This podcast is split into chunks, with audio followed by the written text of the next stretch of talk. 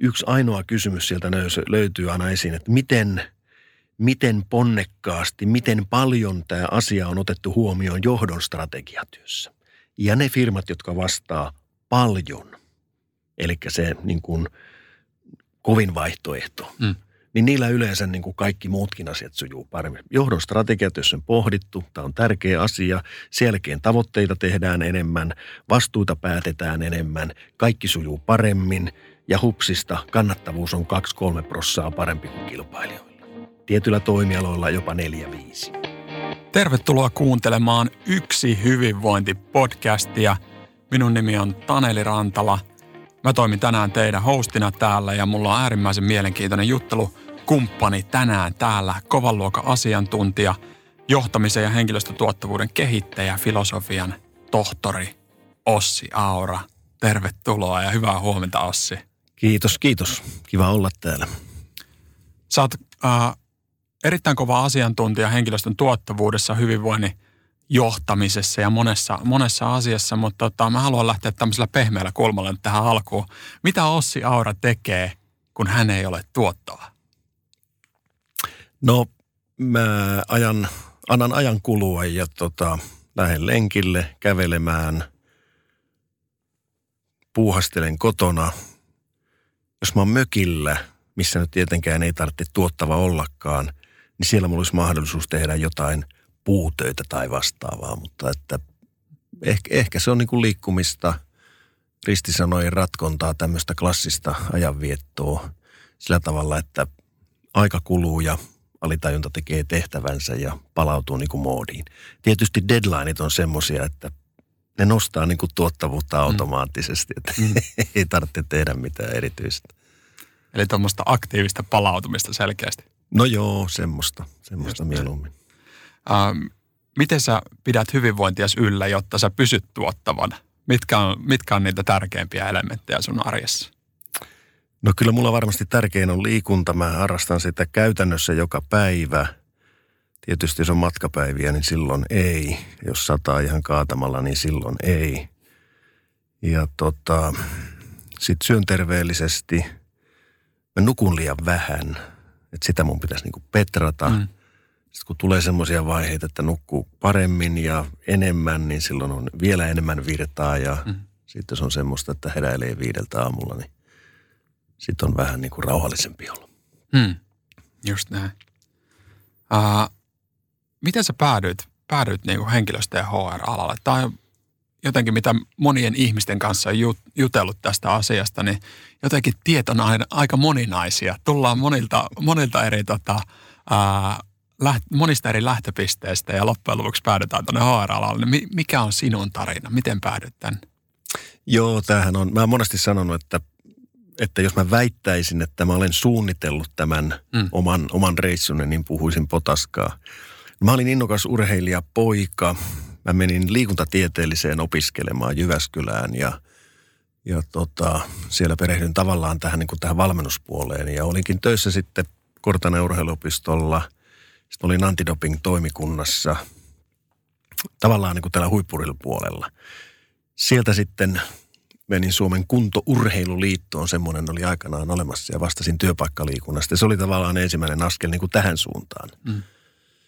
Ja, ja siellä sitten tehtiin isojen firmojen kanssa kehittämistyötä ja sitä soitin Gi Ahoselle, joka on mun proffani hankkeenilta ja pyysin häneltä jeesiä ja sitten hän, niin kuin mä sanon, että hän jekutti minut opiskelemaan ja päädyin sitten tota liikuntatieteellisen sijattina opiskelemaan niin kuin ja, ja, ja teinkin väitöskirjan. Ja se tietysti sitten tämä osaamispääman, ainettavan pääman – kuvio, mitä mä siellä tutkin, niin se antoi hyvän pohjan sitten tähän niin kuin johtamisen ja toisaalta henkilöstötuottavuuden pohdintaan ja mallintamiseen. Ja tämä on tämmöinen reitti niin kuin nuoruuden intohimosta, huippurheilusta, vaihe vaiheilta, kuntoliikunnan kautta tähän henkilöstötuottavuuteen. Mm, mm.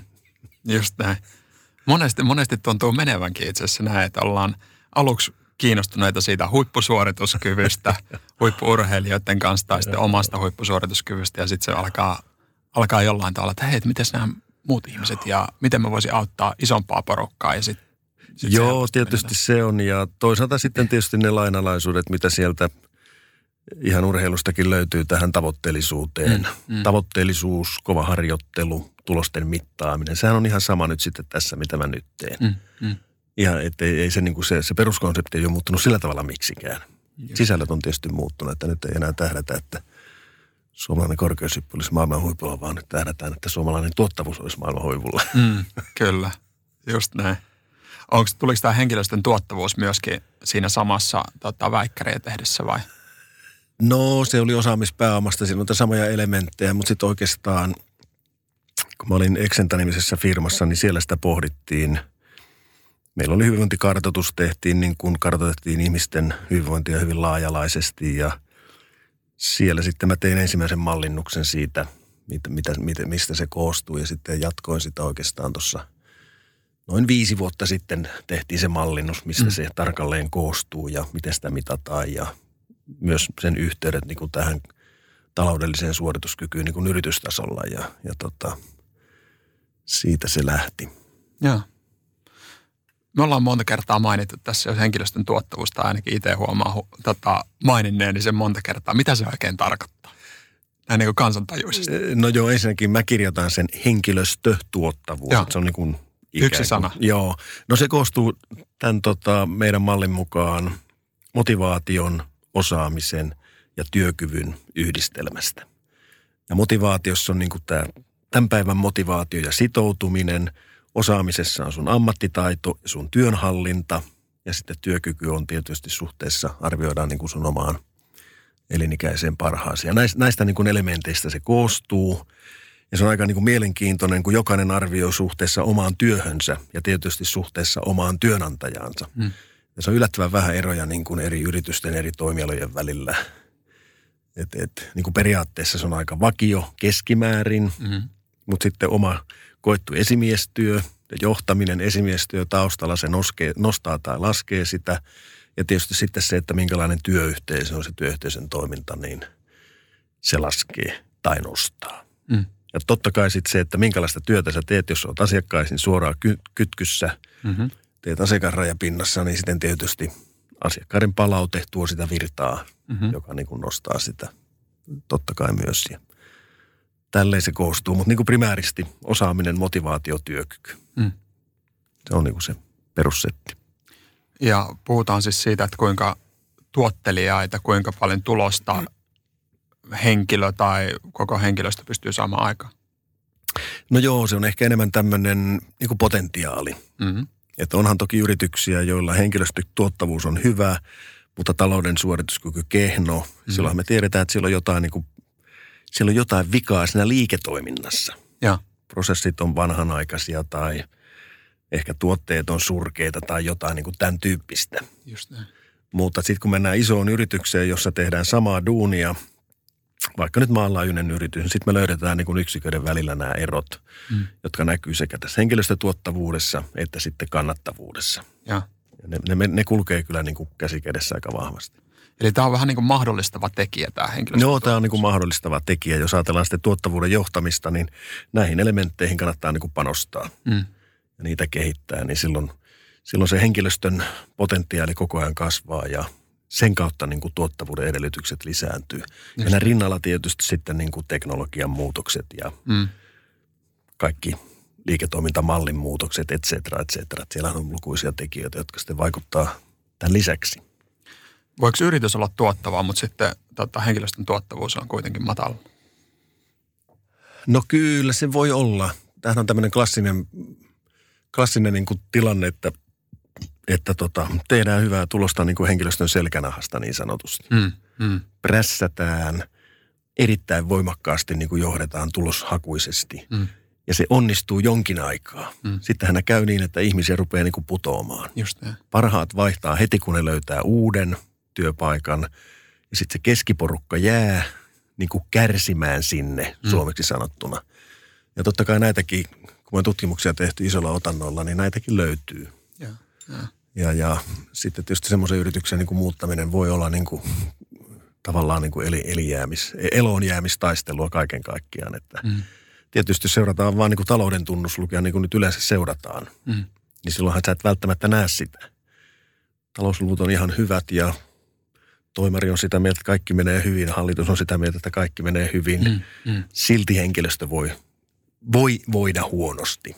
Just Tässä pitäisi tavallaan niin kuin olla rinnakkain nämä molemmat, molemmat niin kuin suunnat mittareissa ja nähdä sitä kehitystä ja sen kautta niin kuin tehdä muutoksia sitten, Kyllä. jos tarve vaatii. Tästähän se klassikko sananlasku tai letkautus, että jos haluat tietää, miten yrityksillä meni eilen, niin katso tilinpäätöstä. Ja jos haluat tietää, että miten menee tänään, niin katso asiakkaita. Ja jos haluat tietää, että miten menee huomenna, niin katso työntekijöitä. Joo, tämä on aika, aika totta. Ja. Ja nyt tavallaan se duuni, mitä, mitä tuossa on pystytty tekemään, on tavallaan se mallintaminen siihen henkilöstötuottavuuteen, mikä se on, miten se mitataan, miten se muuttuu. Mm. Voidaan arvioida sen tasoa. Mm. Se on niin kuin tehty numeroiksi sillä tavalla, että sitä on niin kuin helppo. Että siitä on niin kuin faktaa. Just näin. Just näin. aika tarkka, tärkeä sitten tietysti johdolle, että tietää Kyllä. missä mennään. Kuinka, kuinka tota hyvin linkissä sitten tämä henkilöstötuottavuus ja yrityksen tuottavuus ää, on tuloksekkuus?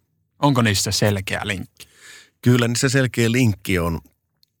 Eli tota, me on nyt sekä johtamisen – ja mä puhun tässäkin niin kuin henkilöstötuottavuuden johtamisesta, eli niin kuin hmm. ihmisten johtamisesta. Että sitten tämä itse henkilöstötuottavuus, jos verrataan niin kuin kehnointa porukkaa ja parasta yritysporukkaa, niin siellä on noin plus miinus kolmen prosenttiyksikön erot kannattavuudessa, eli käyttökatteessa. Mm, mm. Ja sehän tarkoittaa niin kuin sitä, että se plus kolme prosenttia on, no se on suoraan laskettu liikevaihdosta.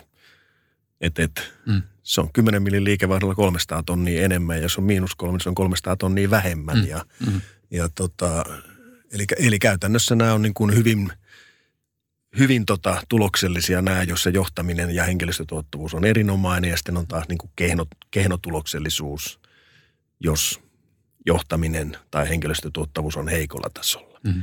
Me tiedetään sitten, kun tarkemmin analysoidaan, että tämän, näiden molempien komponenttien vaikutus on tuommoista 25-30 prosenttia.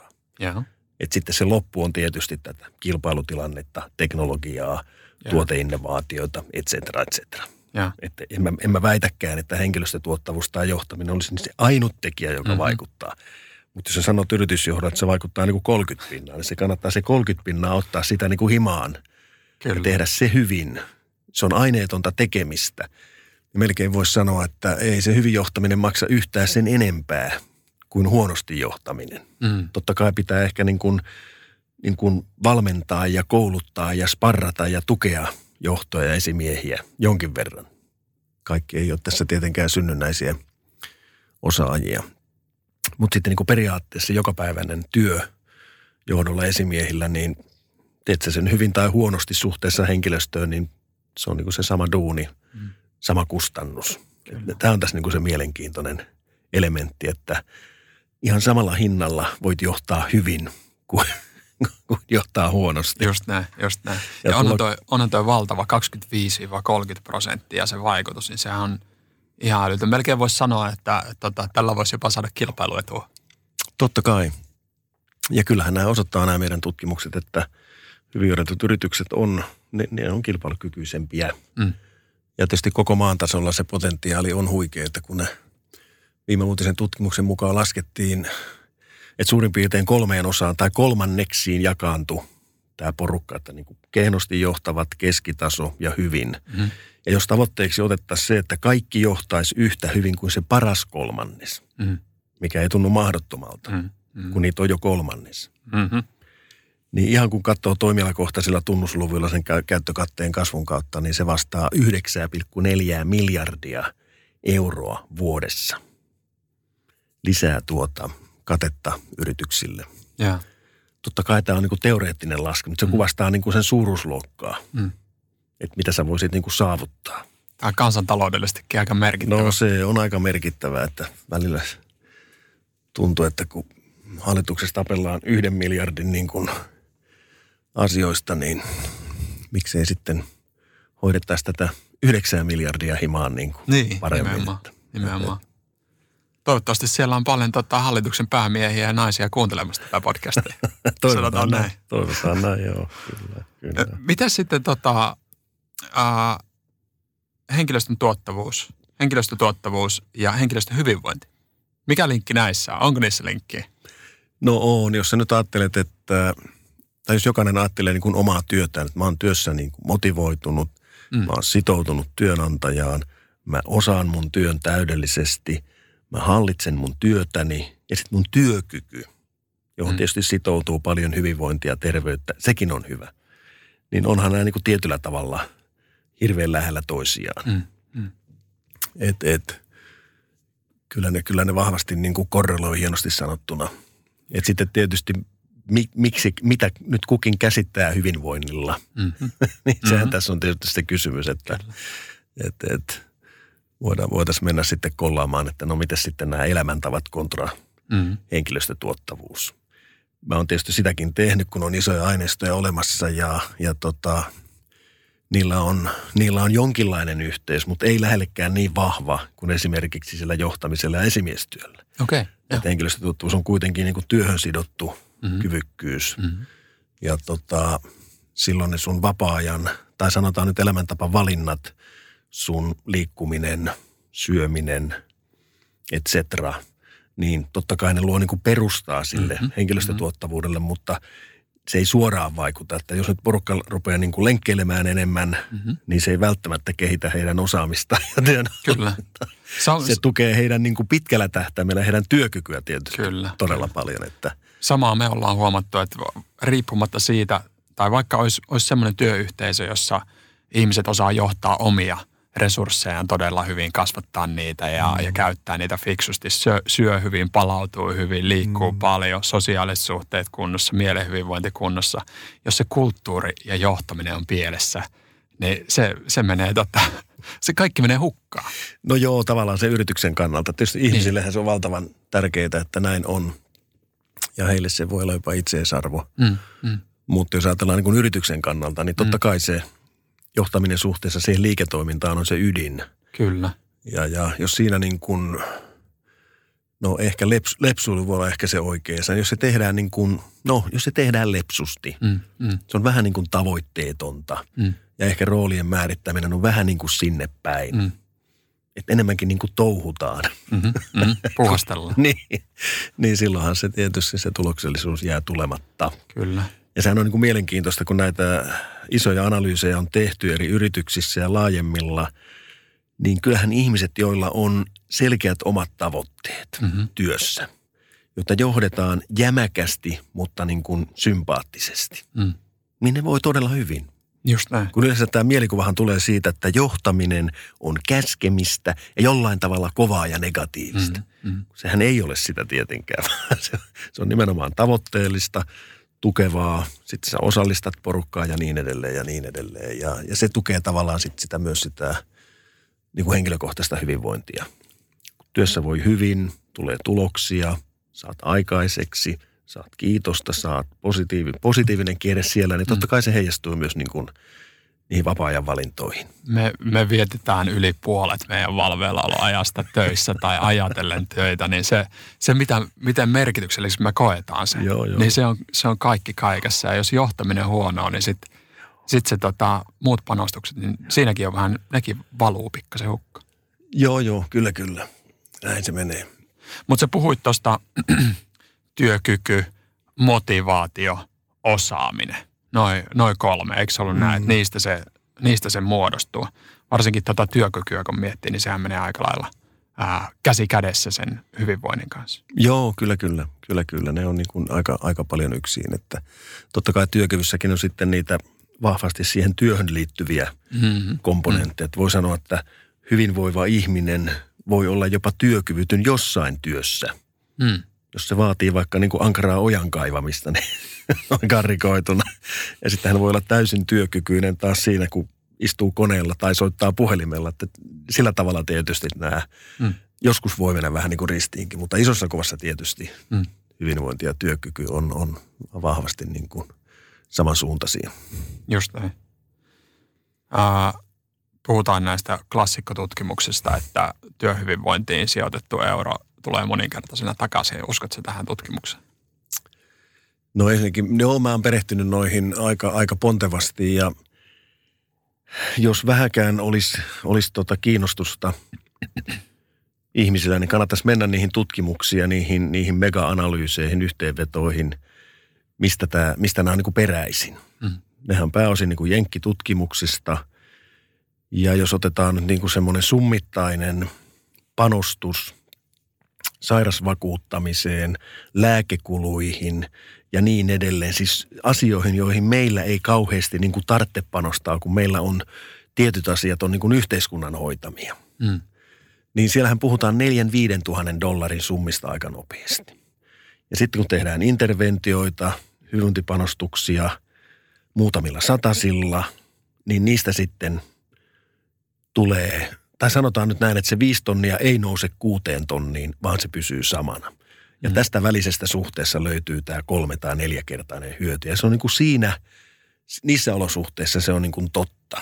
Mm-hmm. Mutta Suomessahan tämä ei niin kuin toteudu sillä tavalla, että meillä työnantajat eivät sairasvakuuta ihmisiä täydellisesti, mm. eivätkä vastaa mahdollisesti heidän lääkekuluistaan ja niin edelleen ja niin edelleen. Tämä on, niin kuin, tämä on niin kuin toisaalta totta, mutta voisi melkein sanoa, että Suomessa tämä välttämättä ei ole totta mm. jos mennään ihan tähän niin kuin klassiseen asetelmaan. Ja totta kai mielestäni paljon pelataan niin sairauspoissaolokäyttäytymisellä niiden muutoksilla. Mm.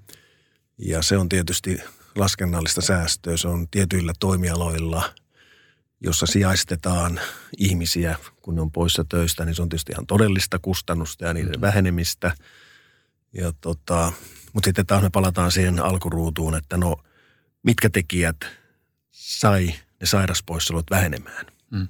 Että jos viedään hyvinvointiohjelmaa läpi, niin onko se huomio siihen, se johtamisen, johtamisen muutos, mm. onko se se juttu mm. vai onko se sitten se toiminta, mitä ihmiset tekee mm. niin kuin omassa elämässään, omissa elintavoissaan. Mm. On niin kuin sekä että. Just. Ja tota, niiden tietysti erotteleminen voi olla yhden yrityksen sisällä jopa mahdotonta. Mm. Mutta tota, niitä pitäisi tietysti tarkastella niitä niin kuin molempia. Mm sitä yritystason kehittämistä niin kuin johtamisen näkökulmasta ja sitten tavallaan sitä henkilöstön tasolla on tämä hyvinvointitoimenpiteet. Kyllä. Ja totta kai mä mielellään ottaisin sitten mukaan tämän henkilöstötuottavuuden ja ihan puhtaan jopa kannattavuuden mm. kasvun. Mm. Ja sehän onnistuu analysoitua tietysti eritoten isommissa firmoissa niin kuin yksikköjen tiimien välisillä vertailuaineistoilla. Mm. Sitten tietysti kun mennään pienempään yritykseen, niin siinä se on niin kuin vaikeampi Mm. Sun täytyy vaan niin kuin enemmänkin arvioida sitä kehittymistä ja, ja arvioida sitten ihmisten niin kuin hyvinvoinnin muutosta. Mm. Että se on, se on niin kuin summittaisempi arvioon perustuva. Mutta, mutta tavallaan tämä henkilöstötuottavuuden ja sen kautta niin kuin kannattavuuden paraneminen on paljon isompi vipuvarsi mm, mm. kuin näiden ongelmien väheneminen. Ja tietysti sitten tämä on niin kuin mielenkiintoinen, nämä sairauspoissaolot tässä nousee niin kuin teemaan aika monasti. Mm että jos sulla on paljon sairaspoissaoloja, niin kolmannes, 40 prosenttia niistähän ei johdu niin kuin tavallaan sairauksista, vaan ne johtuu niin kuin epämääräisestä johtamisesta, huonosta työyhteisön toiminnasta ja niin edelleen ja niin edelleen. Jotka tietysti aiheuttaa semmoista niin kuin lyhyttä sairaspoissaolokäyttäytymistä koko ajan. Ja tietysti, jos se jatkuu pidempään niin kuin ihmisen kohdalla, niin sitten hän loppujen lopulta tietysti sairastuu. Mm. Ihan niin kuin oikeasti. Mm. Ja tota, tavallaan tämä on niin kuin se kierre, että ne, ne paljon sairasta, sairastavat tai yritykset, jos on iso sairaspoissaoloprosentti, niin siellähän on niin kuin kokonaisvaltaisia ongelmia mm. johtamisessa, mm. työn sujuvuudessa, työyhteisön toiminnassa. Mm. Ja jos se saadaan korjattua, niin automaattisesti mm. sairaspoissaolo laskee niin kuin positiivisen kehittämisen kautta, eikä sen kautta, että ruvetaan ihmisiä syyllistämään, että teissä on jotain vikaa, kun te olette niin paljon pois töistä mm. sairauden takia, että tämä on tämmöinen mielenkiintoinen, mm. mielenkiintoinen dilemma. Tavallaan toimintaa kehittämällä sä saat sen niin kuin putoamaan sen, mm. Mm. sen sairauspoissaoloprosentin ja sen kautta hyvää. Hirveä potentiaalihan sielläkin on. Taisi olla pari vuotta sitten toi tekemättömän työn kustannus, oliko se 4,3 miljardia – Suomessa ja, ja tota, sitten se taisi pikkasen tippua seuraavana vuonna, mutta valtava, valtava potentiaali silläkin puolella. No joo, niitähän on yrityksistä tehty vuosikausia ja yrityksissähän se on ollut miljardin 1,1 tai jotain. Ja. Et sitten tietysti kun niitä on arvioitu myös julkiselle sektorille, mm. niin se on niin kuin noussut. Mm. Ja se on vähän samanlainen laskelma kuin tämä 9,4 miljardia, mitä mä mm, tein. Mm. Ja se kaikki perustuu niin kuin siihen, että jos kaikilla menisi niin hyvin kuin sillä parhaalla porukalla.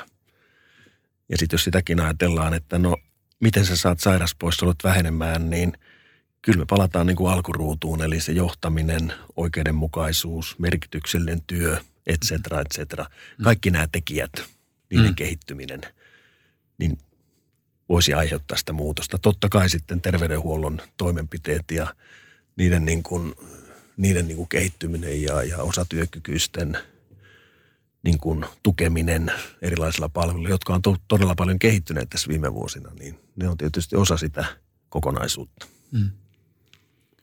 Miten sitten tuo henkilöstön tuottavuus, miten sitä tulisi johtaa? No kyllä, se on aika yksinkertainen Eli, eli ei se tietysti suhteessa liiketoimintaan täytyy pohtia, että minkälaista osaamista tarvitaan.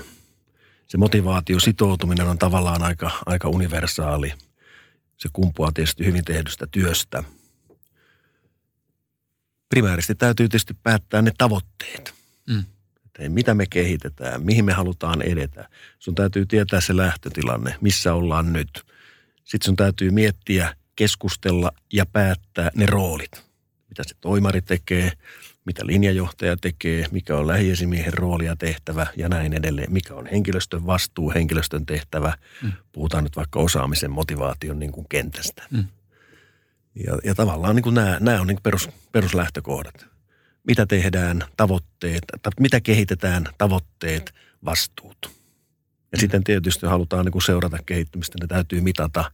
Sä tiedät, miten on muut, muutoksia tullut, niin sä pystyt sitten tietysti reagoimaan ja pohtimaan, että no tehtiinkö me hyvin vai tehtiinkö se huonosti ja mitä kehitetään ja näin edelleen. Että ihan voisi sanoa, että niin kuin normaalia johtamista. Mm. Ei, ei tässä niin kuin ole mitään. Ja totta kai mitä pienempi organisaatio on, niin se on tavallaan niin kuin helpompaa. Mm. Pystyt ihan porukalla niin kuin parhaimmillaan yhden pöydän ääressä istumaan ja – vaikka keskustelee näistä niin kuin jopa viikoittain ja viedä niitä eteenpäin. Mitä isommaksi organisaatio kasvaa tai mitä isompi se on, niin sitä tietysti paremmat rakenteet sä tarvitset ja mm. ihan niin kuin määritetyt roolit ja sitten menee tulostoimenkuviin ja niin edelleen ja niin edelleen. Ja sitten tulee tietysti kriittiseksi se, että jos sulla on, jos sulla on 500 ihmistä työssä niin yrityksessä, niin sä oot melko varmasti semmoisessa porukassa, sillä on viisi tasoa toimari, liiketoimintajohtaja, yksikön päällikkö, esimies ja henkilö. Mm. Tämä viisi porrasta löytyy niin kuin mm. tosi helposti. Mm. Ei tarvitse kummonenkaan. Tai siis satoja ihmisiä, kun on töissä, niin tämä löytyy. Ja silloin tietysti mennään siihen, että jos toimari on niin kuin intohimoisesti ajaa tätä asiaa, niin sitten tietysti jokaisen portaan pitää viedä sitä omassa roolissaan eteenpäin yhtä intohimoisesti. Jos se kolmas kaveri niin kuin slarvaa siinä, niin sitten on tietysti se neljäs ja viides on niin kuin heikoilla. Mm. Ei saa sitä niin kuin inputtia eikä tukea. Mm. Ja, ja tätä mä tarkoitan, että rakenne pitää olla kunnossa vastuut, roolit, että se niin kuin pyörii. Just. Ja tässä on varmasti aika paljon tekemistä niin kuin monessa paikassa, että saa nämä viestit niin kuin eteenpäin. No onko tästä periaatteessa toimarin vastuulla pistää tätä palloa liikkeelle vai, vai onko tämä jonkun, voiko sanoa, että tämä on jonkun yhden tietyn henkilön vastuulla? No jos me mennään niin kuin henkilöstötuottavuuteen ja kannattavuuteen, niin kyllä se toimarin vastuulla on. Mm. Hänen, hänen tehtävänään on kehittää yrityksen liiketoimintaa, lisätä kannattavuutta, sen kautta yrityksen arvoa. Mm. Piste. Sitten kun hän tekee sitä, tämä on yksi työkalu, 30 pinnaa tämä vaikuttaa, 2-3 prosenttiyksikköä verrattuna kilpailijoihin keskimäärin. Mm. Se kumuloituu vuosittain. Mennään ihan niin kuin – tilinpäätöstematiikkaan ja matematiikkaan, niin sä voit laskea, että mitä se kolme prosenttiyksikköä tarkoittaa. Mm, mm. Se tarkoittaa muuten viidessä vuodessa noin kaksinkertaista arvon lisääntymistä verrattuna mm. siihen keskitason johtamiseen. Tämä voisi kiinnostaa jo niin kuin omistajiakin. Just. Tietyllä tavalla. Just Ei. Nostetaanko me tämän yrityksen arvoa niin kuin kaksi kertaa enemmän kuin kilpailija. Ihan sillä, että me johdetaan paremmin. Ja nämä on niin kuin näitä tekijöitä, jotka tässä on hirveän mielenkiintoisia. Et sillä tavalla se on toimari. Mutta totta kai sitten hän delegoi, yhdessä päätetään, että ketkä niin kuin pyörittää tätä operaatiota. Mutta hänellä hän on oma henkilökohtainen rooli suhteessa johtoryhmän jäseniin. Eihän sitä voi niin kuin ulkoistaa. Ja totta kai se jokainen toimitusjohtaja sen ymmärtää. Ja sitten taas johtoryhmän jäsenistä jokainen vastaa omistaan ja näin edelleen. Että, et, et. Sitten on tietysti asiantuntijoita, jotka tekee prosesseja, tekee mittareita, kokoo niitä, jalostaa tietoa, analysoi ja niin edelleen ja niin edelleen. Mutta tässä tavallaan se vastuu, se on niin aika tärkeää, että se pysyy, että, että jokaisella on se oma vastuunsa. Mm, mm. Että sä et voi sitä niin kuin, jos sä sen ulkoistat, mm. niin sit sä oot niin kuin hävinnyt lähdössä jo tämän pelin. Tämä on niin kuin aika, aika niin kuin tyly. Just näin. Me tiedetään, että meillä on paljon noita HR-päättäjiä, HR-päälliköitä kuuntelemassa tätä podcastia, niin sit ilmeisesti pitää jakaa tämä podcasti sitten omalle toimitusjohtajalle myöskin pistää kuuntelua. No siitä vaan, tää, siitä vaan, mutta tota, on se ainakin hyvä pohtia se asia hmm. jokaisessa firmassa niin kuin erikseen, että miten tämä menee. Ja siellä löytyy tekemistä kyllä, kyllä niin kuin jokaiselle. Että kyllä totta kai, voisi sanoa, että HR-päällikkö, HR-johtaja niin kuin omistaa tämän prosessin, niin kuin monissa firmoissa puhutaan, että on niin kuin prosessin omistaja. Hmm. Että se varmistaa, että tämä apparaatti pyörii. Hmm. Jos mennään sitten siihen vastuuseen, mitä jokaisella on, hmm. niin sitähän ei voi ulkoistaa HR-päällikölle, hmm. vaikka olen kyllä kuullut sitä tehtävän. Et, et. Miten se on toiminut? Oletko huomannut sen toimivan? No eri, eri rooleissa, kun on niin kuin HR- ja työkykyihmisiä, niin kyllähän se pahimmillaan tietysti on sellaista, että se yksi henkilö kokee vastaavansa niin kuin satojen tai jopa tuhansien ihmisien työkyvystä esimerkiksi. Mm-hmm. Se, se on kyllä aika mahdoton yhtälö. Mm jos mennään siihen henkilökohtaiseen vaikuttamiseen. Että totta kai sitten ne, ne tota, toimintaprosessit, mitkä pitää pyöriä, niin niiden tehokkuudestahan totta kai hän vastaa. Mm. Mutta sitten kyllä se pitää olla sillä jokaisen, jokaisella ihmisellä on se oma esimies, jonka pitäisi olla tässä niin kuin riittävällä tavalla mukana ja tukea sitä ihmistä. Sitten toimarilla se on hallituksen puheenjohtaja. Hallituksen puheenjohtajalle ei ole sitten enää ketään mm, jos mm, et saivarella. Mm, mm. Hän jää niin kuin yksin. Varmasti jotain vertaistukea voi etsiä. Kyllä.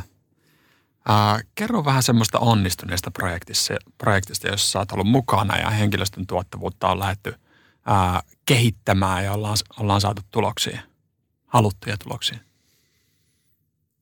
Joo, nehän on kaikki, nämä tämmöiset, missä mä oon ollut mukana, niin nehän on niin kuin olemassa olevia – yrityksiä, joilla on tietty historia, tietty niin kuin kulttuuri ja toimintatapa. Ja kyllähän ne parhaat on semmoisia, että siellä on tämä asia koettu jo tärkeäksi ja toimarilla on niin kuin vahva rooli siinä ja tavallaan niin kuin vastuu sen homman edistämisestä. Sitten kun on tehty analyysejä ja pohdittu tuloksia, niin ehkä ne tekemiset on tarkentunut. Hmm. On selkeytetty niin kuin johtajien esimiesten roolia ja sitten on oikealla tavalla niin kuin tämmöisiä toimintajärjestelmiä kehitetty – että esimerkiksi niin kuin esimiesten tämmöinen manuaalinen johtamistyö on mennyt niin kuin järjestelmiin. On mm. vapautunut mm. aikaa siihen ihmisten kohtaamiseen ja ihmisten tukemiseen ja, ja tota, tällaisiahan nämä parhaimmillaan on. Ja sitten tietysti nämä, kun tiedetään, miten henkilöstötuottavuus kehittyy, tiedetään, miten esimiestyö kehittyy, niin osataan sitten myös ehkä rekrytoida paremmin esimiehiä, löytää niitä rooleja – ja sitten myös niin kuin sopivalla tavalla jopa vaihtaa niin kuin esimiehiä. Että, mm. että jos, jos tämä henkilöstöasia ei niin kuin suju, niin sitten ehkä voi palata niihin asiantuntijatehtäviin ja sitten otetaan joku toinen, jolta tämä henkilöstöasia sujuu paremmin. Mm. Et, et, nämä on ehkä semmoisia parhaita kokemuksia. Totta kai myös paljon semmoisia, että on tehty analyysejä ja on ihmetelty tuloksia ja sovittu johtopäätöksiä ja – lähdetty tekemään ja sitten se on kuitenkin niin kuin hiipunut. Mm, mm. Silloin tavallaan siitä puuttuu se toimitusjohtajan niin kuin vahva, vahva tuki tälle hommalle ja mm. se jää niin kuin projektiksi muiden projektien niin kuin rinnalle. Että tehtiin analyysi ja se vaikutti niin kuin mielenkiintoiselta ja tämä on, niin kuin, tämä on niin kuin tärkeä juttu. Mm. Ja jos se jää siihen, niin se on, niin kuin, se on niin kuin semmoinen kiva – kiva tietää homma, mutta se ei niin kuin johda mihinkään. Että totta kai tällaisiakin, mm. tällaisiakin keissejä on, on uran varrelle mahtunut paljon. Että. Just näin. Me, on, on katsottu ja analysoitu, mutta se ei ole sitten siitä välttämättä lähtenyt etenemään. Me monesti sanotaan, että tieto hyvinvoinnista tai suorituskyvystä ei tee kenestäkään hyvinvoivaa tai suorituskykyistä. Että ainoastaan sitten, kun näitä asioita vie käytäntöön, niin sillä on jotain väliä. Joo, joo, juuri näin, juuri näin. Uh, mutta minkälaisia tuloksia te olette käytännössä saaneet ja mitä, mitä periaatteessa yritys voi odottaa, jos, jos nyt lähtee oikeasti satsaamaan tähän, niin mitä, minkälaisia tuloksia esimerkiksi vuodessa voi odottaa?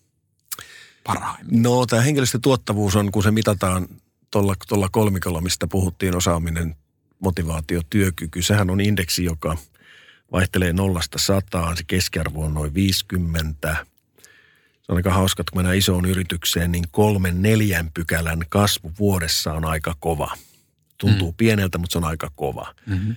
Ja mä oon oikeastaan päätynyt siihen, että kymmenen pykälää kolmessa vuodessa on se, niin kuin se mahdollinen – ja totta kai kun mennään sinne ihan äärirajoille, eli tosi hyvin, niin silloinhan, silloinhan strategia on enemmänkin ylläpitää se hyvä tilanne.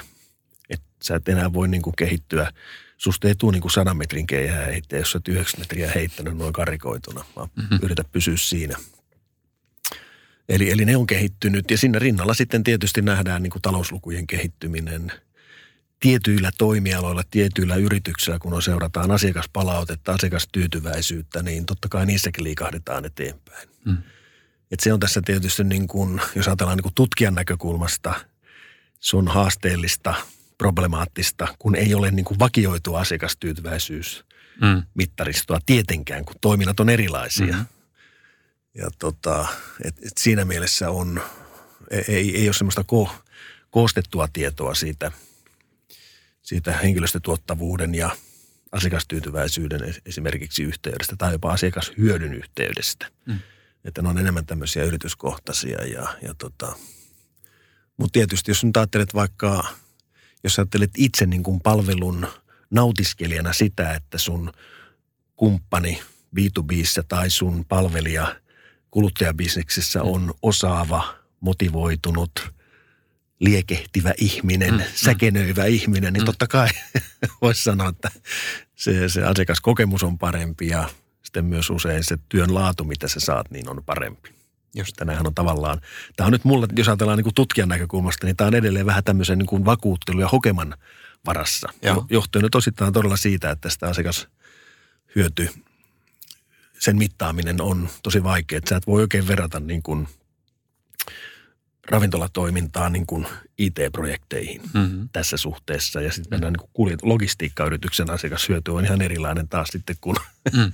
jonkun, jonkun tuota sote-palvelun. Että, et, et siinä mielessä. Mutta joo, tuottavuuden kehittymistä, siis henkilöstötuottavuuden kehittymistä, talouslukujen kehittymistä. Se, mitä me ei näissä projekteissa ole seurattu välttämättä kauhean hyvin, on tämä vaihtuvuus – vaihtuvuus tuota asia, joka tietysti kulkee sen rinnalle ja mun oletukseni on toki se, että se vaihtuvuus on niin kuin optimaalisempi. Mm-hmm. Että jos ihmisiä johdetaan huonosti, joka näkyy sitten huonossa henkilöstötuottavuuslukemissa, niin kuin aikaisemmin jo todettiin, niin kyllähän sieltä parhaat lähtee heti kun on mahdollista. Mm-hmm. Jos yhteisössä on niin kuin ongelmia, johtamisessa esimiestöissä on ongelmia. Mm-hmm. Ja tietysti tämä vaihtuvuus ja nykyään niin kuin työvoiman saanti – on niin kuin, vähän niin kuin sama asia, niin se on tietysti hirveä etu myös tä, tässä, että tota, sulla on hyvä porukka, sä saat pidettyä sen niin kuin talossa. Mm, mm. Että et, toiminta jatkuu niin kuin mahdollisimman saumattomasti koko ajan. Kyllä. Tuo on hyvin alakohtainen juttu totta kai toi, kuinka tärkeä se vaihtuvuus on ja kuinka vaikea se rekrytointi on. Jotenkin huomannut ja olen jutellutkin tuosta tosta asiasta monen asiantuntijan kanssa ja kun katsoo esimerkiksi Great Places to Work – tutkimusta, niin siellä on kärjessä yleensä semmoisia organisaatioita, jotka, joilla se, joilla se tota, työvoiman saaminen on vaikeaa, koska se kilpailu on kovaa. Ja silloin panostetaan tosi paljon ää, henkilöstöön ja, ja sitä kautta niin kun, ni, niissä on selkeä korrelaatio. Että nyt siellä on esimerkiksi nuo IT-firmat kärjessä aika, aika vahvasti. No joo, ja siinä varmasti on myös se valinta, että miksi siihen kisaan lähdetään. Niin kun siinä nyt kuitenkin osallistuu vain tietty rajallinen määrä yrityksiä. Ja Just niin. monille se on tietysti virallinen tapa osoittaa mm-hmm. niin kuin rekrytoitaville, että meillä on asiat kunnossa ja mm-hmm. hyvä niin. Mm-hmm. Mutta sitten on varmasti tosi paljon hyviä yrityksiä, jotka ei osallistu siihen kisaan, Kyllä. jolla menee ihan hyvin. Että, että tuo johtopäätös on tavallaan oikein, tavallaan, tavallaan niin kuin ei jopa kyllä. oikein, että siinä on, siinä on puolensa. Kyllä, kyllä, ehdottomasti. Näin on, näin on. Sä oot varmaan ollut mukana myöskin semmoisissa projekteissa, jotka ei ole mennyt ihan täysin ää, tavoitteisiin. Mistä tämä on johtunut? Mi, miksi ei onnistuta henkilöstön, henkilöstötuottavuuden kehittämisessä, ää, vaikka siihen haluttaisiin lähteä? Mitkä on niitä yleisimpiä sudenkuoppia? No kyllä, varmasti on semmoiset, no tietysti olisi helppo sanoa, että johdon sitoutumattomuus, joka tietysti osoittaa koko toiminnan niin kuin väärän lähtökohdan. Mm. Että jos joku muu taho toimii aktiivisesti ja yrittää sitouttaa johdon, niin silloinhan on niin kuin lähtökohta jo pielessä. Totta kai tämä asia täytyy jollain tavalla esitellä johdolle, mutta kun johto ymmärtää tämän asian, niin johtohan sitouttaa muut mm. tekemään ihan niin kuin normaalistikin mm, mm. Niin kuin johtamisnäkökulmista. Ja tota, sitten varmasti, jos on tämmöisiä projekteja, jossa on, on tota jotain ulkopuolista rahoitusta esimerkiksi – ja niitä projekteja on paljon. Sä voit saada tukea ESR-projektien kautta, sulla voi olla työeläkevakuuttajan kanssa jotain kimppaa ja niin edelleen ja niin edelleen. Menemättä nyt tarkemmin niihin tukimuotoihin, mutta kuitenkin on tavallaan ulkopuolista rahoitusta, mm-hmm. jolloin sä et, sä et joudu tavallaan tekemään sitä tiukkaa investointipäätöstä – jos tavallaan ajateltaisiin tätä investointipäätöksenä. Mm. Jos tämä olisi puhdas yrityksen oma investointi, ja mä käytän nyt nimenomaan tätä termiä investointi, niin silloinhan se pohdittaisi ehkä vähän perusteellisemmin, siihen sitouduttaisiin, mietittäisiin siinä vaiheessa, että hei, mitkä nyt tämän toiminnan kannalta on sitten ne selkeät toimintavastuut ja miten tämä homma etenee. Jos sä saat niin ulkoa tukea, tämä on kiva projekti, tehdään tämä, saadaan tulokset, ihan kivoja tuloksia – No entäs sitten? No ei mitään. Mm, mm. Niin kuin karrikoituna. Mm, mm.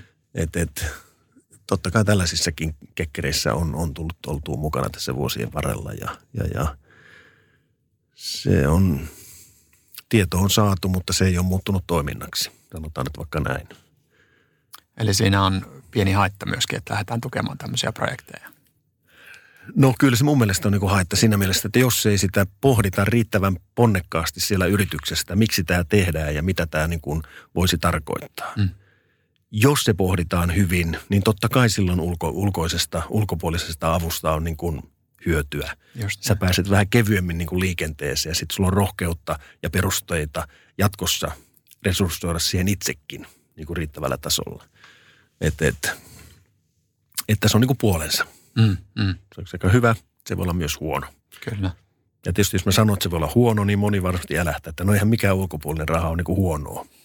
Mutta jos se on vaan keikka, se jää hyödyntämättä, niin silloinhan se on huono.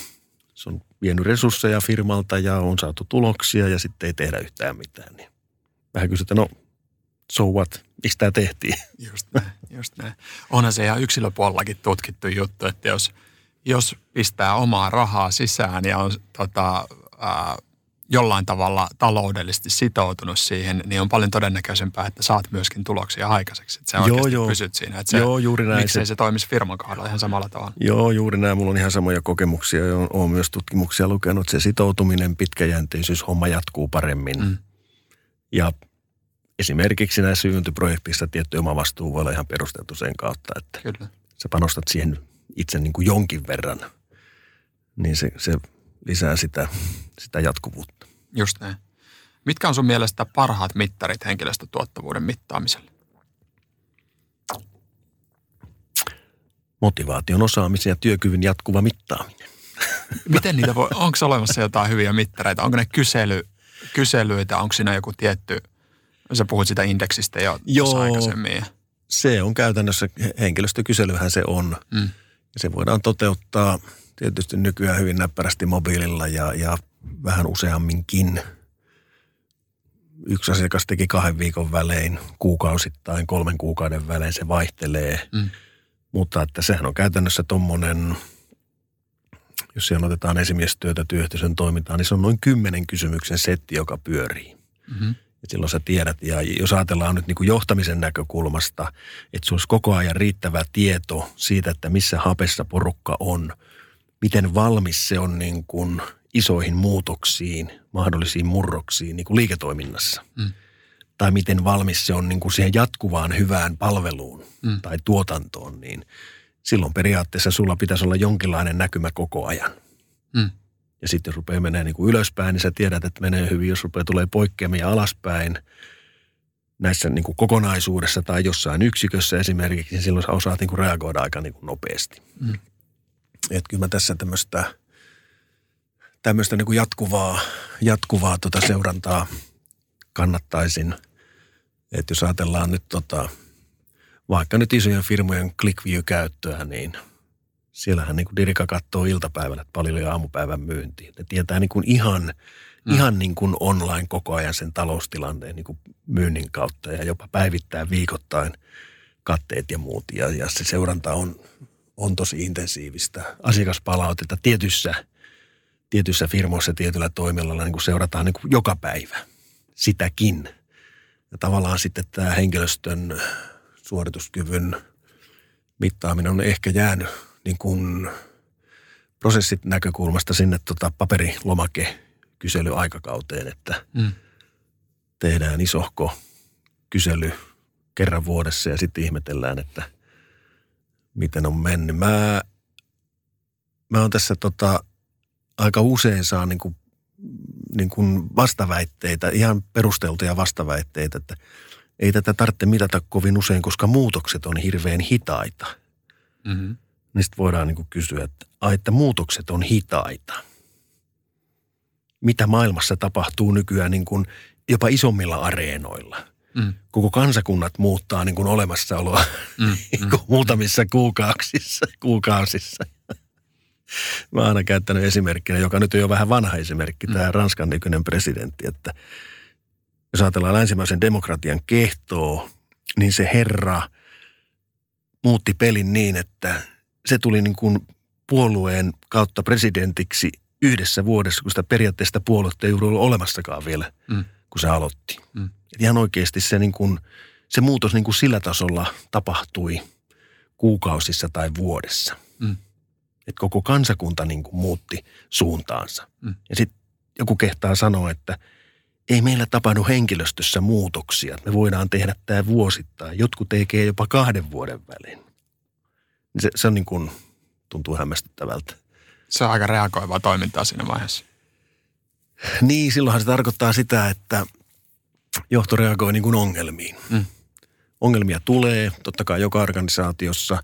Ne nousee niin kuin esiin jotain reittiä kautta, luottamushenkilöiden kautta tai niin kuin muuten. Nykyään se voi nostaa vaikka niin kuin sosiaalisen median kautta tai jonkun sisäisen tämmöisen verkoston kautta – ja silloin periaatteessa johto kuulee niin kuin ongelmia. Se reagoi ongelmiin ja se yrittää hoitaa niin kuin ongelmia. Vaikka se koko toiminnan, se juurisyy voi olla siinä vaikka, että on vääriä esimiehiä osa ja esimiesten toimintaresurssit on huonot ja heidän osaaminen on heikko. No on niin kuin esimerkkinä. Mm. Ja sun pitäisi korjata se.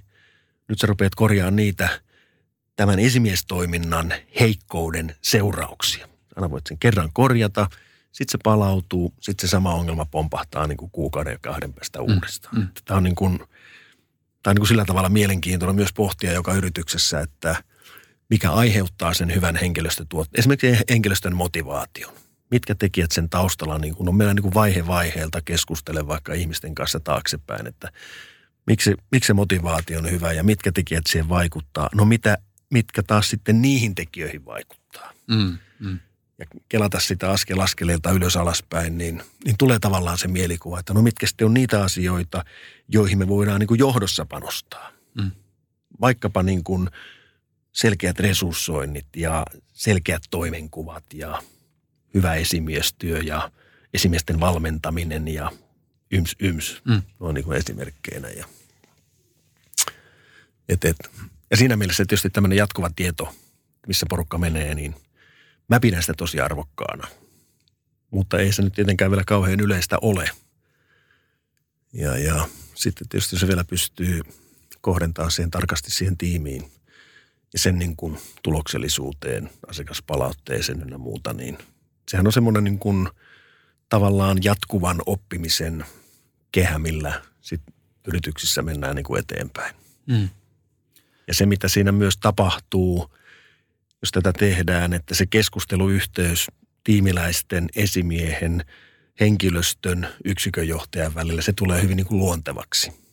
Että käsitellään asioita, että nyt, nyt tämä meni vähän huonosti ja nyt me parannetaan ja nyt meni hyvin. Että ei, ei ole semmoista niin kuin harvoin ongelmien kautta tulevaa kriisiytynyttä keskustelua.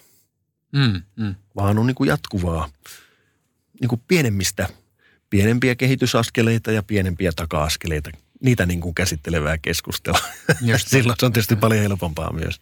Ollaan proaktiivisesti liik- niin, liikkeelle. Niin, aivan. Tiedolla johtaminen tulee tästä niin kuin mun, mielestä, mun mielestä terminä aika vahvasti esille. Joo, kyllähän se on. Ja jos mennään siihen tiedolla johtamisen ihan niin kuin tieteelliseen ytimeen, niin silloin me puhutaan just tästä aineettoman pääoman niin kuin johtamisesta. Mm. Ja siellä on tämä henkilöstön asiat, siellä on tämä yrityskulttuuri, johtamisen, esimiestyön asiat niin kuin aika vahvasti. Mm. Ja niin kuin sanoin, tämä on niin kuin tiedolla johtamista. Ja taas sitten voisi sanoa, että jos ei sulla sitä tietoa ole, niin silloin sulla ei ole tiedolla johtamista. Niinpä, niinpä. Jos sulla on tietoa kerran kahdessa vuodessa, niin siltä on vaikea johtaa. Jos sulla on niin kuin tieto, summittainen tieto, miten henkilöstö arvioi johtamista niin kuin kahdeksan kuukauden takaa, niin et sä todellakaan voi niin kuin tietää, että mitä sä nyt tekisit. Kyllä, kyllä. Et, et, tämä on aika niin kuin selkeä kuvio. Näin on. Noissa kyselyissä on paljon, paljon totta kai äh, sudenkuoppia olemassa, mutta selkeästi mitä me ollaan tutkittu, niin äh, työntekijän näkökulmasta ne pidetään erittäin epämotivoivina, koska, koska koetaan, että niin ei juurikaan reagoida. Joo, se, se on varmasti se yleinen näkökulma ja siinä on ehkä vähän se, että se tehdään se, jos se tehdään kerran vuodessa ja siinä on paljon kysymyksiä ja mä tarkoitan nyt sitten, niin se on aika herkästi 340 eri kysymystä ja sitten ruvetaan ihmettelemään vaikka tiimissä, että miten tämä meillä meni ja mitä pitää kehittää. No sitten sitä löytyy se joku ongelma-alue ja sitten sovitaan, että tehdään jotain. Ja jos tämä ongelma on just niin kuin semmoinen, että se ei ratkea sitä ongelmaa tuijottamalla, vaan pitäisi tehdä jotain muuta, niin kuin äsken jo todettiin, vaikka niin kuin kehittää esimiestyön resursseja vaikkapa, mm-hmm. niin, niin se ei niin kuin tiimissä onnistu, koska ei heillä ole valtaa eikä välineitä kehittää esimiestyön resurssointia. Ja sitten tuijotetaan sitä yhtä ongelmaa ja sitten huomataan kolmen kuukauden tai kuuden kuukauden päästä tai vuoden päästä, että ei me tehtykään yhtään mitään. Ja, ja juuri sen takia tämä pitäisi olla tämmöistä niin kuin jatkuvaa ja vähän niin kuin pienempien asioiden kanssa niin kuin askartelua. Ja sitten siellä on johdolla se oma rooli, vaikka nyt esimerkiksi kehittää sitä esimiestyön resurssointia. Ja jos niin kuin nähdään, että silloin iso merkitys, niin sehän voi jopa tarkoittaa sitä, että me tarvitaan niin kuin 20 prosenttia lisää esimiehiä. Meidän pitää tiimikokoa vähentää. Jos me mennään nyt tämmöisellä perinteisellä organisaatiolla, että sulla on niin kuin johtotasoja ja sitten sulla on tiimi ja sitten mm. tiimillä on esimies. Voihan se olla mu- muullakin tavalla organisoitunut tietysti se työ, mutta niin kuin tässä esimerkissä. Ja silloinhan johto tekee sen päätöksen. Silloin esimiestyön resurssointi lisääntyy 20 prosenttia ja se on ihan puhdasta rahaa. Mutta se voi sitten vapauttaa sitä aikaa heillä siihen ihmisten kanssa tekemiseen ja kohtaamiseen ja tukemiseen. Ja se voi tuottaa paljon enemmän lisäarvoa myös niin kuin taloudellisesti kuin se 20 prosentin lisäys siihen, siihen kustannuspuoleen. Mm. Ja näitähän asioita sitten pitäisi niin kuin, niin kuin faktapohjaisesti tietysti pystyy arvioimaan johdon ja sitten tietysti seurannassa nähdä, että sehän pitäisi sitten näkyä kuuden kuukauden, vuoden, kahden päästä, mm. että se esimiestyö on ihan oikeasti kehittynyt ja se heijastus sinne henkilöstötuottavuuteen. Se henkilöstötuottavuus on parantunut ja sen kautta niin kuin tuloksentekokyky on niin kuin kehittynyt. Että tämähän on tämmöistä niin kuin skenaariota ja perusteita ja analyysiä ja seurantaa. Mm, mm. Hyvin niin kuin mielenkiintoinen kokonaisuus tietysti. Kyllä, kyllä. Mutta jos sulla ei ole niitä välineitä, jos ei sulla ole sitä tietoa siihen tiedolla johtamiseen, niin silloinhan se on niin kuin mahdoton yhtälö. Sitten se on pelkkää arvailua ja mutuilua. Siitä se on arvailua ja voisi vois arvioida, että valitettavan normaali toimenpidehän on se, että jos taloudesta rupeaa menee heikosti, niin sitten saneerataan. Mm, mm. Sitten poistetaan niin resursseja. Mm. Ja sitten voi mennä huonompaan suuntaan. No sitten voi mennä huonompaan suuntaan vielä. Et kustannukset niin kuin pienenee kymmenen pinnaa, mutta kannattavuus putoaa paljon enemmän. Mm. että, Just niin. et, et. Nyt meillä on tota, varmasti siellä tosiaan HR-päättäjiä ja ehkäpä siellä muutama toimitusjohtajakin kuuluu äh, kuuntelijajoukkoon. Nyt tämä kuunteleva henkilö on inspiroitunut ja miettii, että nyt tätä henkilöstön tuottavuutta, tälle pitää tehdä jotain, lähteä johtamaan tätä, lähteä mittaamaan tätä. Mikä on ensimmäinen askel? No ensimmäinen askel on varmasti johtoryhmässä miettiä, että mitkä ne tarkat tavoitteet olisi, että mitä se meidän liiketoiminta, että minkälaista osaamista se vaatii ja miten me koetaan se motivaatio, sitoutuminen, onko se meillä hyvällä tasolla, huonolla tasolla ja minkälaisia tavoitteita asetetaan. Ja sen samalla miettii tietysti, että mikä sen toimarin vastuu on, mikä linjajohtajan, mikä esimiehen.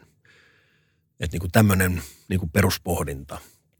Tämä on hauska, on nyt tehty sitä, niin kuin mä nykyään puhun, henkilöstötuottavuuden johtaminen, tämmöistä tutkimussarjaa nyt yhdeksän vuotta 2009 alkaen ja siinä on lähes 2500 organisaatiota mukana ja yksi ainoa kysymys sieltä löytyy aina esiin, että miten, miten ponnekkaasti, miten paljon tämä asia on otettu huomioon johdon strategiatyössä. Ja ne firmat, jotka vastaa paljon, eli se niin kuin kovin vaihtoehto, mm. niin niillä yleensä niin kuin kaikki muutkin asiat sujuu paremmin. Johdon strategiatyössä on pohdittu, tämä on tärkeä asia, selkeän tavoitteita tehdään enemmän, vastuuta päätetään enemmän, kaikki sujuu paremmin – ja hupsista kannattavuus on 2-3 prossaa parempi kuin kilpailijoilla. Tietyillä toimialoilla jopa 4-5. Ja sehän tavallaan niin kuin kuvastaa sitä, että jos ihan oikeasti johto tekee strategian työn kunnolla, niin se miettii tämänkin asian perusteellisesti ja se resurssoi tähän riittävästi aikaa, energiaa, joka näkyy sitten vastuina toiminnan tehokkuutena. Ja tämä niin kuin toistuu ja ainut tota, niin kuin heikko homma noin niin kuin tutkimuksen ja tilanteen näkökulmasta on se, että näitä firmoja on vaan tuommoinen 4-15 prosenttia. Tämä on niin kuin pieni, pieni osa yrityksistä – niin kuin tavallaan ne parhaat. Ja silloinhan me mennään varmasti siihen, että toimari on tämän tajunnut, ymmärtänyt ja totta kai koko johtoryhmä on niin kuin mukana siinä, siinä toiminnassa. Et heti sitten ne, kun ne vasta, porukat vastaa, että kohtalaisesti vähän, ei lainkaan tähän yhteen samaan kysymykseen, niin tasollisesti koko ajan pudotaan niin kuin näissä kaikissa tavoitteissa, vastuissa, kannattavuudessa niin kuin askel askeleelta niin kuin alaspäin.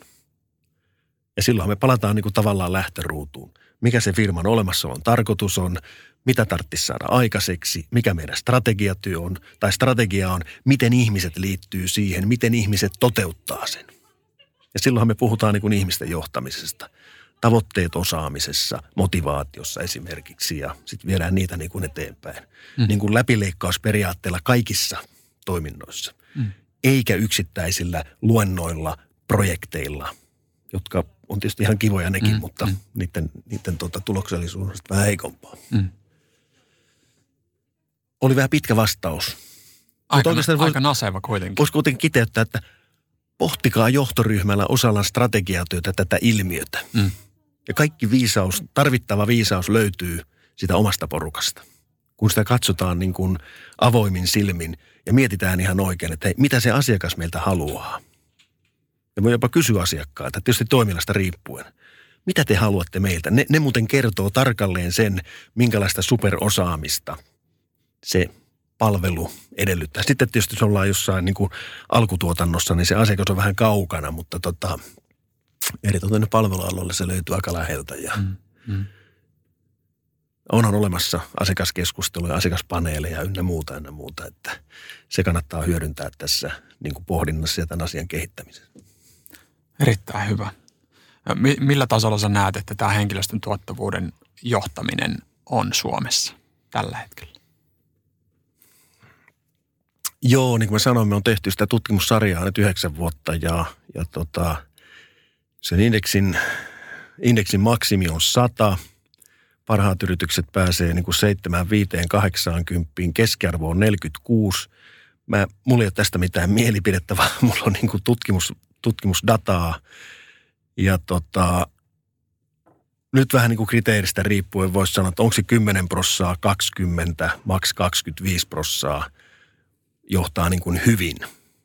jos mä puhun, että johdetaan erinomaisesti, niin se jää sinne 10-15 prosenttiin.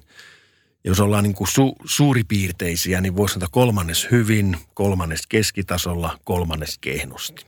Ja kaikki lähtee näistä peruspäätöksistä. Mitä tehdään, tavoitteet, vastuut. Niistä seuraa sitten resurssointi.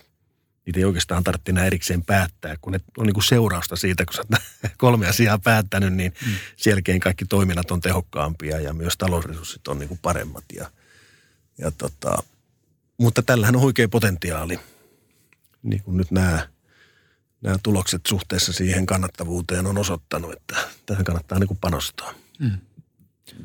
Viime aikoina teknologia on mullistanut aika paljon monenkin alan ja varmasti jatkossakin tekoäly ja AI tulee, tulee mullistamaan tätäkin, ää, tätäkin sektoria, vai näetkö että teknologialla on tähän mitään merkitystä?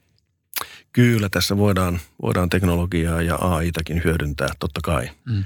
Et silloin vaan täytyy tietysti olla joku malli, sulla pitää olla malli, numeroita, joku logiikka tulkintoihin, no niin kuin alkuvaiheessa. Mm. Että et se saadaan niin kuin valjastettua ja totta kai, jos tieto on koko ajan, mitä enemmän sulla on dataa, no tekoäly tietysti voi murskata totta kai myös tekstejä ja mitä tahansa, mutta helpompaahan se on sillä tavalla, että sulla on niin kuin formaalia numerodataa niin sanotusti. Mm. Sä tiedät, että missä mennään ja, ja tota, se, se on varmasti se seuraava askel.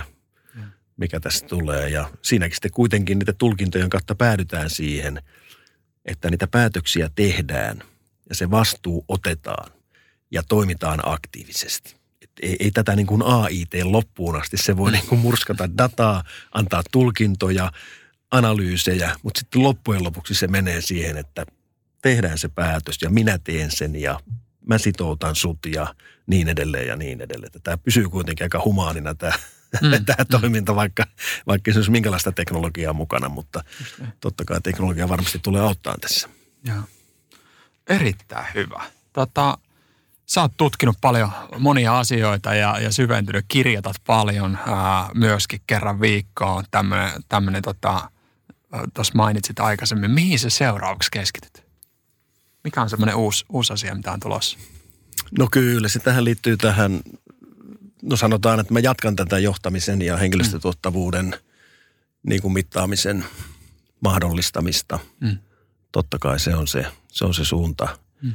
Ja se on suunta myös niin kuin tietysti tutkimuksen kannalta, että mä näen, että tämä on, tämä on sillä tavalla kokonaisvaltainen ja tärkeä asia, jota kannattaa niin kuin edistää.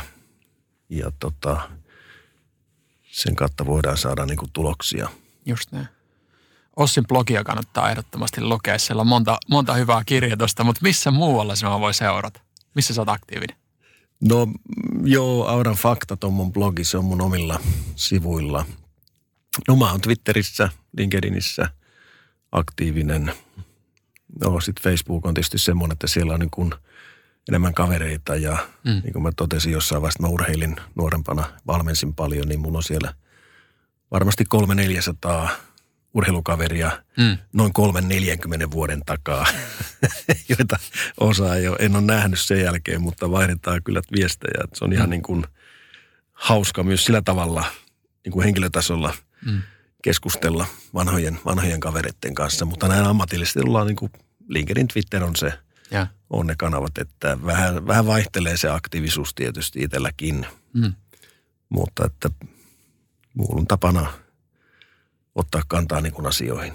Mm. Että mä en niissä medioissa kauheasti kerro, että mä kävin lenkillä ja, ja mitä mä söin tänään, vaikka nekin mm. on ihan tärkeitä asioita, mutta kyllä. en mä kyllä niitä levitteli kauheasti tuolla Facebookissakaan.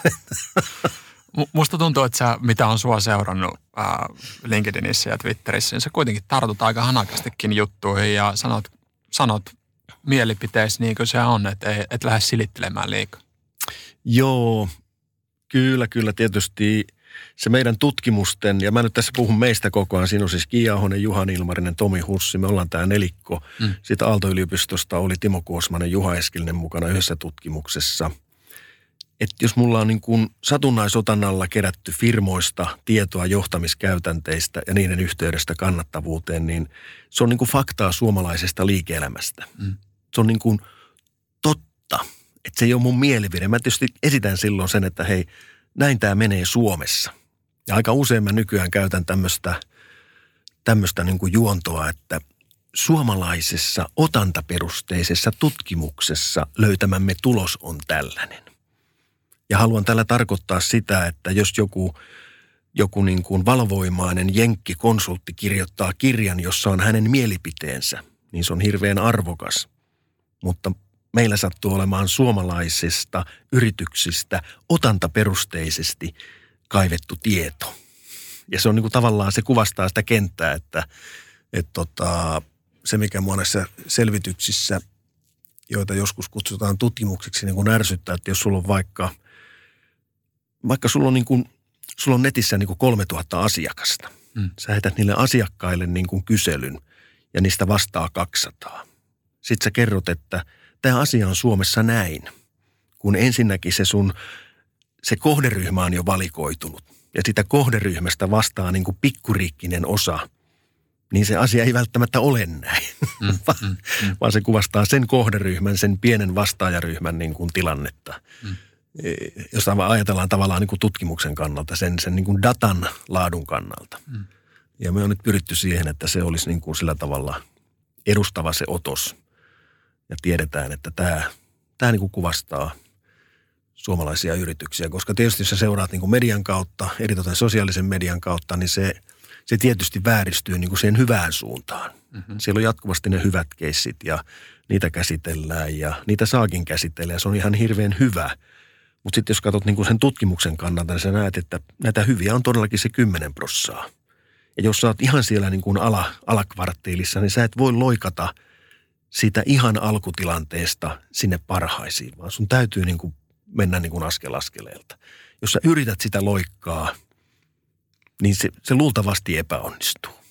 Et sillä tavalla tämä on niin kuin nämä, nämä liian hyvät esimerkit, esimerkkejä, niiden kopioiminen voi olla niin kuin turmiollista. Mm. Ja sehän pätee tietysti kaikkiin asioihin, ei pelkästään johtamiseen, vaan sun täytyy niin kuin askel askeleelta mennä ja tässä asiassa tietysti kehittää sitä kulttuuria niin kuin siinä matkan varrella. Just näin, just näin. Eli silloin kun – silloin kun tota Ossi puhuu omassa twiitissään otantaperusteellisesta suomalaista tutkimuksesta, niin kannattaa kuunnella. Totta kai, kyllä kyllä. Tota, loppuun mulla on vielä pari tämmöistä äh, klassikkokysymystä, jotka me heitetään kaikille meidän äh, vieraille. Ja haluan nämä totta kai kysyä myöskin sinulta. No niin, on tapa tullut. Äh, mikä, mikä sinun tapa mahdollistaa sinun jokapäiväisen hyvinvoinnin?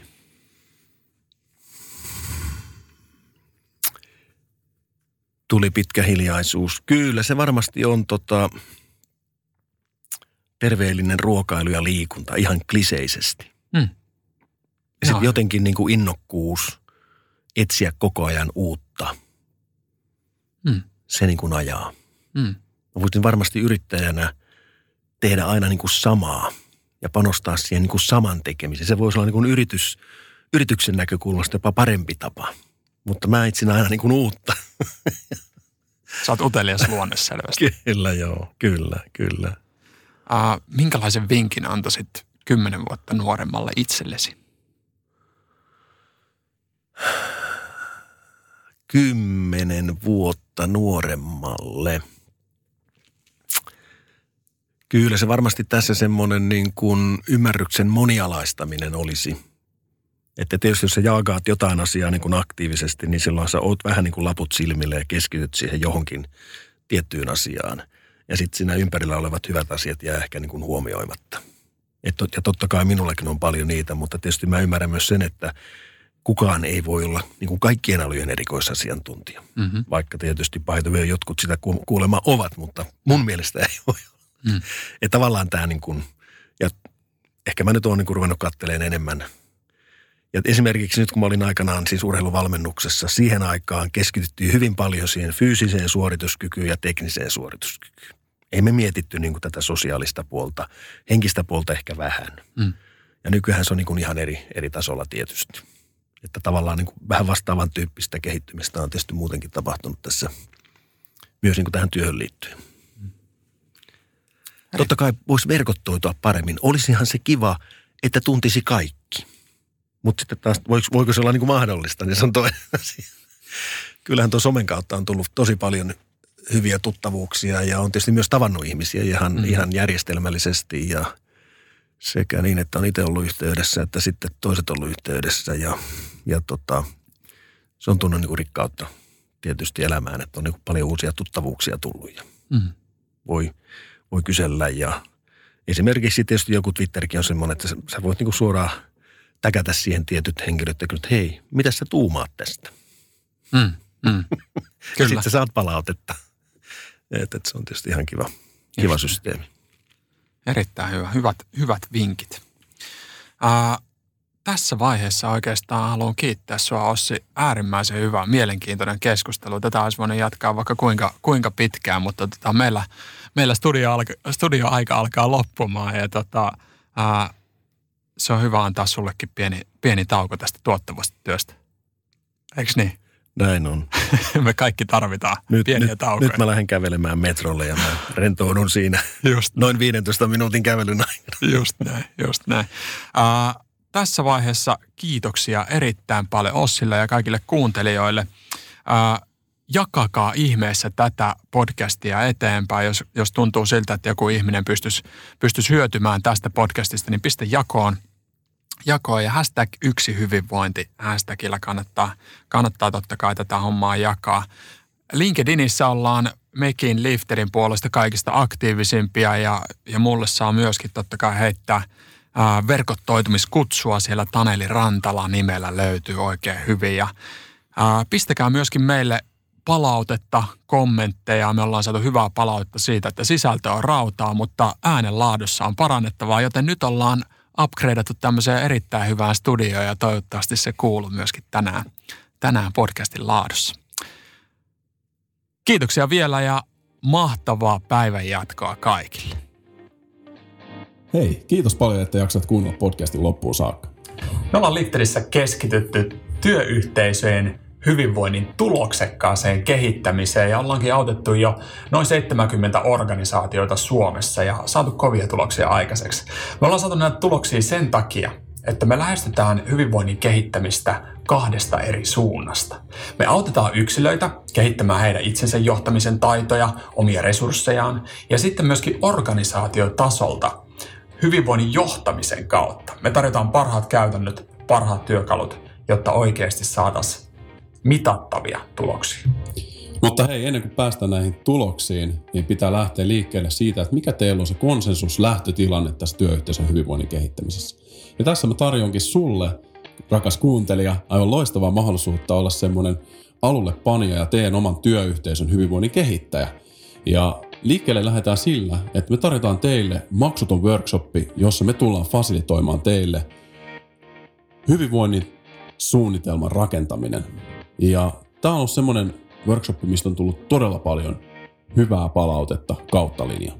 Nyt siis kannattaa ottaa ensimmäinen askel ja pistää meille mailia, joko minulle taneli.lifter.fi tai sitten Jukalle jukka.lifter.fi, niin me järjestetään tilaisuus, josta te saatte varmasti hyötyä ja päästä ponkasemaan eteenpäin. Myöskin jos sä et ole se hyvinvoinnin kehittämistä vastaava henkilö, niin vinkkaa sille työkaverille. Ollaan yhteyksissä, ei muuta kuin loistavaa päivää sulle.